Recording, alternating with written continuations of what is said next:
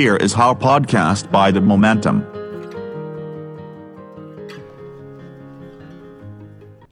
สวัสดีครับ รายการ Here is How กลับมาพบกับคุณผู้ฟังอีกครั้งนะครับ กับผมโตมอสุปรีชานะครับ Here is How ในตอนนี้เนี่ยอยากชวนมาคุยเรื่องที่อาจจะไม่แน่ใจว่าเป็นเรื่องที่ฟังดูน่ารัก หรือว่าเป็นเรื่องที่ฟังดูน่ากลัวเหมือนนะครับ เพราะว่ามันคือเรื่องแบบแมวแมวนะครับ เราไม่ได้คุยกันเรื่องแมวมานานแล้ว แล้วก็หลายคนก็คงจะ เข้าใจว่าท่านผู้ฟังหลายท่านเนี่ยก็คงจะเป็นสิ่งมีชีวิตที่เรียกตัวเองว่าเป็นทาสแมวนะครับ ก็คืออาจจะเลี้ยงแมวแล้วก็รักแมวหรืออะไรแบบนี้นะครับ แต่ว่าปัญหาใหญ่อย่างหนึ่งของทาสแมวทั้งหลายเนี่ยนะครับ ก็คือว่าเจ้าแมวมันไม่ได้เป็นสัตว์ที่มีแต่ขนนุ่มฟูน่ารักเท่านั้นนะครับ แต่ว่าโดยเนื้อแท้ของแมวเนี่ยมันเป็นนักล่านะครับ แล้วก็เต็มไปด้วยอาวุธติดอยู่ที่ตัวเลย และอาวุธสำสำคัญอย่างหนึ่งของของแมว นอกเหนือไปจากเขี้ยวเนี่ยนะครับ หรือความว่องไวทั้งหลายแล้วเนี่ยก็คือกรงเล็บครับ เพราะฉะนั้นวันนี้เราจะมาคุยกันถึงเรื่องอจะเรียกว่าเทรนด์ก็ไม่ใช่ละแต่ว่ามันเป็นแนวโน้มอย่างหนึ่งที่หลายคนที่เลี้ยงแมวเนี่ยเขาก็ทำสิ่งที่เรียกว่าการถอดกรงเล็บแมวครับ เดี๋ยวมาคุยเรื่องนี้กันครับ ปฏิบัติการที่เรียกว่าการถอดกรงเล็บแมวเนี่ยนะครับ ถ้าภาษาอังกฤษเรียกกันแบบธรรมดาทั่วไปเขาเรียกว่า declawing ก็คือ declaw ก็เอากรงเล็บเนี่ยออกนะครับ ส่วนภาษาศัพท์ทางการแพทย์เนี่ยเขาจะเรียกว่า onychectomy นะครับ แล้วก็จริงๆแล้วเนี่ยไอ้ไอ้การถอดกรงเล็บแมวเนี่ยมันเป็นเรื่องที่ทำกันเยอะมากนะครับ ในหลายส่วนของโลก เพื่อไม่ให้แมวสามารถใช้กรงเล็บในการขีดข่วน อาจจะทำร้ายคนนะครับ หรือว่าทำลายข้าวของเฟอร์นิเจอร์อะไรเงี้ยครับซึ่งหลายคนก็อาจจะบอกว่าเอ้ยก็เป็นเรื่องปกติธรรมดาหรือเปล่า เพราะว่าก็น่าจะคล้ายๆ กับการตัดเล็บนั่นแหละ เพียงแต่เหมือนกับเป็นการตัดเล็บถาวรเท่านั้นเองนะครับ แล้วการถอดเล็บเนี่ยก็น่าจะช่วยแก้ปัญหาต่างๆ ได้ มากมายแล้วทำให้เจ้าเหมียวเนี่ยมันกลายเป็นสัตว์น่ารักอย่างเดียว คือไม่ต้องมามี เขี้ยวเล็บพิษภัยใด ๆ ให้ขีดข่วนผิวหนัง หรือว่าเฟอร์นิเจอร์หรือข้าวของต่างๆ ต่อไปนะครับ แต่จริงๆแล้วเนี่ยต้องบอกคุณว่าการถอดกรงเล็บแมวเนี่ยมันไม่ได้เหมือนกับการตัดเล็บเลยนะครับ จริงๆแล้วการข่วนการขีดข่วนรวมไปถึงการรับเล็บด้วยเนี่ยมันเป็นธรรมชาติหรือว่าพฤติกรรมปกติของแมวนะครับ มันอาจจะไปรับเล็บกับพื้นผิว โน่นนั่นนี่นะครับ ซึ่งสิ่งที่มันทำเนี่ยมันก็ไม่ได้ทำเพื่อที่จะทำร้ายใครนะครับ ยกเว้นจะไปยุ่งกับมันแล้วทำให้มันข่วนเขาให้นะครับ แต่ว่าการรับเล็บเนี่ยมันเกิดขึ้นก็เพื่อลอกเซลล์ที่ตายแล้วออกจากกรงเล็บของมัน เพราะว่ากรงเล็บกรงเล็บของมันเนี่ยมันจะมีลักษณะเป็นจะเรียกว่าอะไรดีเป็นกลีบกลีบๆนะครับเป็นชั้นๆเอ่อเหมือนเหมือนกับเวลาที่แมลงลอกคราบเนี่ยนะครับก็คือ พอเล็บเนี่ยมันเจริญเติบโตไประยะหนึ่งเนี่ยนะครับ ผิวเล็บด้านนอกเนี่ยมันก็จะลอกหลุดออกมา ถ้าใครเคยเลี้ยงเลี้ยงแมวนะครับ อาจจะเคยเห็นว่ามีเขาเรียกว่าอะไรกรงเล็บของแมวเนี่ยมันหลุดออกมานะครับเป็นเป็นชั้นเปลือกภายนอก แล้วก็เป็นรูปเหมือนกับเล็บแมวเลยนะครับ เพราะฉะนั้นเนี่ยแมวก็เลยต้องรับเล็บเพื่อให้เปลือกเล็บอันเก่าเนี่ยที่เรียกว่า dead husk เนี่ยนะครับมันหลุดออกมานะครับ แล้วนอกจากนี้เนี่ยการรับเล็บเนี่ยก็ยังเป็นการแสดงอาณาเขต เพราะว่ามันก็จะฝังกลิ่นเอาไว้ตามที่ต่างๆด้วย แล้วก็เป็นการออกกำลังกายของแมวด้วยนะครับ เป็นการยืดกล้ามเนื้อของมันด้วยนะครับ แล้วถ้าอย่างนั้นแล้วเนี่ยก็ในเมื่อแมวมันก็เเปลี่ยนเล็บเป็นว่าเล่นอยู่แล้วเนี่ยทำไมเราถึงถอดเล็บมันไม่ได้ หรือว่าเราไม่ควรจะถอดเล็บมันนะครับ ต้องกลับมาดูกันก่อนนะครับ ว่าการถอดเล็บแมวหรือว่า โอนิเชคโตมีเนี่ยมันคืออะไรนะครับ คือหลายคนน่ะคิดว่าการถอดเล็บก็คือแค่เอาเล็บออกมาเท่านั้นเอง บางคนก็บอกว่าเฮ้ยเหมือนการไปทำเล็บแมนิเคียวนะครับแบบถาวร หรือไปตัดแต่งเล็บแบบที่มนุษย์ทำเนี่ยนะครับ แต่ว่าจริง ๆ แล้วเนี่ยพอเป็นกระบวนการ declawing เนี่ยนะครับ มันไม่เหมือนกับการตัดเล็บเฉยๆนะครับ แต่มันเทียบเท่ากับการตัด กระดูกข้อสุดท้ายของนิ้วแมวแต่ละนิ้วออกนะครับเขาเรียกว่าตัดไอ้เจ้า end bones เนี่ยออกไปนะครับ ถ้าเทียบกับมนุษย์เนี่ยก็คือการตัดข้อสุดท้ายของนิ้วทุกนิ้วทิ้งนั่นเองนะครับ โดยกระดูกข้อสุดท้ายเนี่ยจะเรียกว่า distal phalanges นะครับ เนื่องจากว่ากรงเล็บของแมวเนี่ยนะครับ มันงอกออกมาจากกระดูก ที่เรียกว่า distal phalanges เนี่ยนะครับ เพราะฉะนั้น ถ้าไม่อยากให้เล็บมันงอกออกมาเนี่ยก็ตัดกระดูกนี้ทิ้งไปซะเลยนะครับ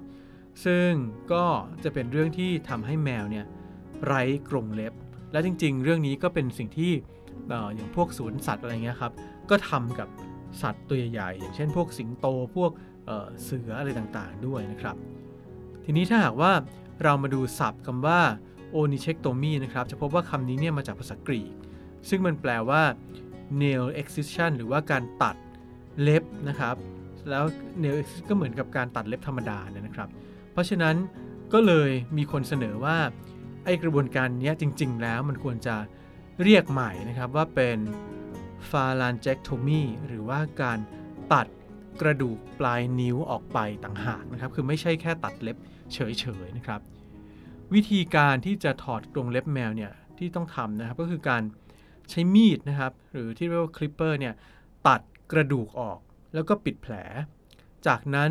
ก็พันเท้าด้วยผ้าพันแผลเอาไว้ระยะหนึ่งนะครับ แต่ว่าถ้าเป็นวิธีสมัยใหม่หน่อย ก็อาจจะใช้วิธีผ่าตัดด้วยเลเซอร์ได้นะครับ โดยไอ้เจ้าแสงเลเซอร์เนี่ยจะไปตัดผ่านเนื้อเยื่อ โดยใช้ความร้อน แต่วิธีไหนก็คือการตัดกระดูกข้อสุดท้าย เหมือนการตัดปลายนิ้วออกไปเหมือนกันนะครับ จริงๆ มีอีกวิธีหนึ่งนะครับ ที่ที่เป็นวิธีที่สมัยใหม่หน่อย แต่ว่าเอาจริง ๆ แล้วฟังดูโหดร้ายย่ำแย่กับแมวมาก ๆ นะครับ ก็คือวิธีที่เรียกว่าเอ่อ tendonectomy นะครับมัน tendon ก็คือเอ็นนะครับ อันนี้คือวิธีที่จริง ๆ แล้วโหดมากก็คือการตัดเส้นเอ็นที่เท้าของแมวออกไปนะครับ วิธีนี้เนี่ยแมวยังคงมีเล็บอยู่นะครับและเล็บอาจจะแหลมอะไรก็แล้วแต่เนี่ย แต่พอตัดเส้นเอ็นแล้วเนี่ยมันเป็นเส้นเอ็นที่แมวใช้ในการควบคุมกรงเล็บออกไปนะครับ ซึ่งถ้าใครเป็นทาสแมวหรือเคยเลี้ยงแมวเนี่ยก็น่าจะพอรู้นะครับว่ากรงเล็บแมวเนี่ยไม่เหมือนกรงเล็บหมา คือมันยืดหดได้นะครับเหมือนอาวุธนะครับแบบปกติก็หุบเก็บได้ แต่เวลาจะสู้ก็ค่อยแผ่กลางออกมานะครับ แต่ว่าของหมานี่สุนัขคือผู้มีเล็บงามเนี่ยมันก็จะมีเล็บที่แบบให้เราเห็นอยู่ตลอดเวลานะครับ ทีนี้แมวเนี่ยมันก็เลยใช้เส้นเอ็นเนี่ยครับในการบังคับให้กรงเล็บมันแผ่ออกมานะครับ เอามาใช้ตะปบใช้ขีดข่วนได้ ทีนี้พอเส้นเอ็นนี้มันถูกตัด มันก็เลยกางเล็บไม่ได้ แต่ว่ากรงเล็บมันยังคงมีอยู่นะครับ ทีนี้ไอ้วิธีที่เรียกว่า tendonectomy เนี่ยคือการตัดเอ็นเนี่ยมันเลยทำปัญหาสร้างปัญหาให้แมวอีกเยอะเลย เพราะว่าพอแมวกางกรงเล็บไม่ได้เนี่ยมันรับเล็บข่วนอะไรไม่ได้เนี่ยนะครับ แต่ มันบังคับออกมาไม่ได้เนี่ยแต่ว่าเล็บเนี่ยก็ยังคงยาวอยู่เหมือนเดิม ยังคงมีเล็บใหม่งอกขึ้นมาเป็นชั้นๆ อยู่ครอบอยู่ข้างบนอยู่เหมือนเดิมเนี่ยนะครับ ก็จะก่อให้เกิดปัญหาก็คือว่าเปลือกเล็บเนี่ยมันจะพอกพูนหนาขึ้น เพราะว่ามันไม่ได้รับเล็บเอาเนื้อเยื่อตายชั้นนอกออกไปครับ ผลก็คือเล็บที่งอกออกมาใหม่เนี่ยมันอาจจะจิกเข้าไปในอุ้งเท้าแมวจนเป็นอันตรายได้นะครับ เพราะฉะนั้นวิธีที่เรียกว่า tendonectomy เนี่ยนะครับก็เลยเป็นวิธีที่โหดร้ายแล้วก็อันตรายกับแมวเนี่ยมากกว่าการอออะไรล่ะถอดกรงเล็บซะอีกนะครับ หลายคนเนี่ยอาจจะคิดว่าการถอดกรงเล็บแมวเนี่ยไม่น่าจะส่งผลอะไรกับแมวเท่าไหร่นะครับ แต่ว่ามีการศึกษาหลายชิ้นนะครับ ที่บอกว่าการถอดกรงเล็บแมวเนี่ยทำให้แมวมีพฤติกรรมที่เปลี่ยนแปลงไปนะครับ มีการศึกษานะครับในแมว 274 ตัวนะครับ ซึ่งครึ่งหนึ่งเนี่ยเป็นแมวที่ถูกถอดกรงเล็บออกไปนะครับ เขาพบนะครับว่าแมวแสดงอาการเจ็บปวดหลายอย่างนะครับ คือมันไม่ใช่แค่แบบ ไม่มีเล็บแล้วมันก็จะอยู่ของมันไปอย่างอื่นได้เขาพบอย่างนี้ครับพบว่าแมวที่ถูกถอดเล็บเนี่ยจะฉี่ในที่ที่ไม่ได้จัดไว้ให้ คือพูดอีกอย่างก็คือมันก็จะฉี่เรี่ยราด มากกว่าแมวที่ไม่ได้ถอดเล็บถึง 7 เท่านะครับ แล้วก็มีแนวโน้มที่จะกัดคนเนี่ยมากกว่าถึง 4 เท่า เป็นแมวที่ปกติแล้วมีนิสัยก้าวร้าวมากกว่าแมวทั่วไป 3 เท่า แล้วก็มักจะเลียตัวเองมากเกินเหตุนะครับ มากกว่าแมวทั่วไป 3 เท่า ไอ้การเลียตัวเองนี่ก็แสดงให้เห็นถึงอาการโกรนกระวาย ไม่ค่อยจะรู้สึกเป็นสุขนะครับ และผลที่ตามมาก็คือว่าทำให้ก้อนขนเนี่ย เข้าไปติดอยู่ในกระเพาะของแมวเนี่ยมากกว่าแมวทั่วไปด้วยนะครับ นอกจากนี้นะครับ แมวที่มันถูกถอดกรงเล็บเนี่ยมันยังมีอาการอีกอันหนึ่งก็คือ มีอาการปวดหลังครับ คือสัตวแพทย์เนี่ยบอกว่าแมวมันปวดหลัง เพราะว่ามันพอกระดูกมันเหมือนกับว่ากระดูกปลายนิ้วมันถูกตัดทิ้งไปเนี่ยก็เลยทำให้มันต้องเปลี่ยนท่าเดินนะครับ มันอาจจะต้องเดินกระย่องกระแย่งมากขึ้นเนี่ยนะครับ อาการปวดหลังของแมวแบบนี้ก็เลยมีมากกว่าแมวทั่วไปถึง 3 เท่า แล้วก็มีอาการเจ็บปวดเรื้อรังที่อุ้งเท้าด้วยนะครับ ส่วนการที่มันชอบไปฉี่ในที่ที่ไม่เหมาะสมหรือที่ที่ไม่ได้จัดไว้ให้ อย่างเช่น ไม่ใช่ในกระบะทรายอะไรเงี้ย ก็เป็นเพราะว่ามันจะไปเลือกฉี่บนพื้นนุ่มๆครับ โซฟงโซฟาอะไรเงี้ย เพราะว่า พื้นนุ่มๆเนี่ยมันจะทำให้มันเจ็บมือเจ็บเท้าน้อยกว่านะครับ แล้วแมวพวกนี้เนี่ยมันก็ไม่มีเล็บให้ข่วนละ เพราะว่ามันกางเล็บไม่ได้นะครับ มันก็เลือกที่จะกัดมากกว่าข่วนนะครับ แล้วก็ไม่ซึ่งจริง ๆ แล้วเนี่ยเวลาที่แมวข่วนเนี่ยเเชื้อโรคมันจะน้อยกว่าเวลาที่มันกัดนะครับ เพราะว่าการข่วนเนี่ยมันก็ อะไรอะ่ะมันไม่ได้มีน้ำลายเข้ามาเกี่ยวข้องนะครับถึงแม้แมวมันจะเลียเท้าก็จริงแต่ว่าส่วนใหญ่มันก็จะแห้งไปแล้วเนี่ยพวกเชื้อโรคในปากจุลินทรีย์ทั้งหลายเนี่ยมันก็อาจจะน้อยกว่า แต่ถ้ากัดเนี่ยครับมันก็มีโอกาสในเรื่องของการติดเชื้อในกระแสเลือดอะไรอย่างเงี้ยมากกว่านะครับ แล้วแมวที่ไม่สามารถจะมีอะไรล่ะกรงเล็บเนี่ยมันก็เลยต้องหันไปใช้วิธีกัดมากกว่านะครับ เราก็เลยมีโอกาสที่จะติดเชื้อได้ง่ายกว่า เหมือนเป็นกรรมตามสนองไงไม่รู้นะครับ เพราะว่าไปเหมือนไปแกล้งแมวมันแล้วก็เพื่อที่หวังว่าแมวมันจะได้ไม่ขวน มันก็เลยหันมากัดเราแทนนะครับ หลายประเทศเนี่ยโดยเฉพาะในสหภาพยุโรปเนี่ยนะครับ เห็นว่าการถอดกรงเล็บแมวเป็นเรื่องที่โหดร้ายนะครับ ก็เลยมีการสั่งห้ามนะครับ แต่ว่าในอเมริกาเนี่ยยังทำกันนะครับเป็นเรื่องปกติในหลายรัฐ แต่ก็เริ่มมีเสียงคัดค้านกันมากขึ้นนะครับ โดยเฉพาะเมื่อเราตระหนักถึงสิทธิของสัตว์มากขึ้นนะครับ ในบางที่อย่างเช่นในเดนเวอร์โคโลราโดแล้วก็หลายเมืองในแคลิฟอร์เนียเนี่ยถือว่าเป็นเรื่องผิดกฎหมายแล้วนะครับ แต่ว่าในอีกหลายแห่งในอเมริกาก็ยังทำได้อยู่นะครับ จริงๆในอเมริกาอย่างในนิวยอร์กเนี่ยก็เคยมีการเสนอกฎหมายสั่งห้าม การถอดเล็บแมวเนี่ยมาตั้งแต่ปี 2015 แล้วนะครับ แต่ว่ายังไม่ได้ประกาศใช้นะครับ กฎหมายเนี่ยก็บอกว่าสัตวแพทย์สามารถถอดเล็บแมวได้ ถ้าหากว่ามีเหตุผลทางการแพทย์ แต่ถ้าเป็นกรณีอื่นๆเนี่ยจะต้องถูกปรับ 1,000 เหรียญนะครับ แต่อย่างไรก็ดีนะครับ ก็มีกลุ่มที่คัดค้านนะครับ คิดว่าการถอดเล็บแมวยังควรจะทำได้อยู่ดีนะครับ ซึ่งกลุ่มนี้จริงๆ แล้วก็เป็นกลุ่มสัตวแพทย์ด้วยเหมือนกัน เขาจะรวมกลุ่มกันชื่อ ชื่อว่ากลุ่ม ในนิวยอร์กนะครับ ชื่อว่ากลุ่มนิวยอร์กสัตกลุ่มสมาคมสัตวแพทย์นิวยอร์กนะครับ ซึ่งถ้าหากว่าเขาบอกว่าถ้ามีการดูแลดีๆนะนะครับ การถอดเล็บเนี่ยจะไม่ใช่ต้นตอของปัญหาต่างๆ ที่เกิดกับแมวอย่างที่ว่ามาทั้งหมดนะครับ แล้วก็เอาเข้าจริงเนี่ยคนจำนวนมากก็อยากเลี้ยงสัตว์ที่จะมาทำร้ายตัวเราเองไม่ได้เขาบอกว่าจะมีความจำเป็นอยู่อย่างเช่น ในคนชราที่ป่วยเป็นโรคซึมเศร้า หรือว่าเป็นโรคดิเมนเทียเนี่ยนะครับ ถ้าได้เลี้ยงแมวจะช่วยให้การซึมเศร้าดีขึ้นนะครับ แต่ว่าคนชราเนี่ยจะจัดการกับอารมณ์แปรปรวนของ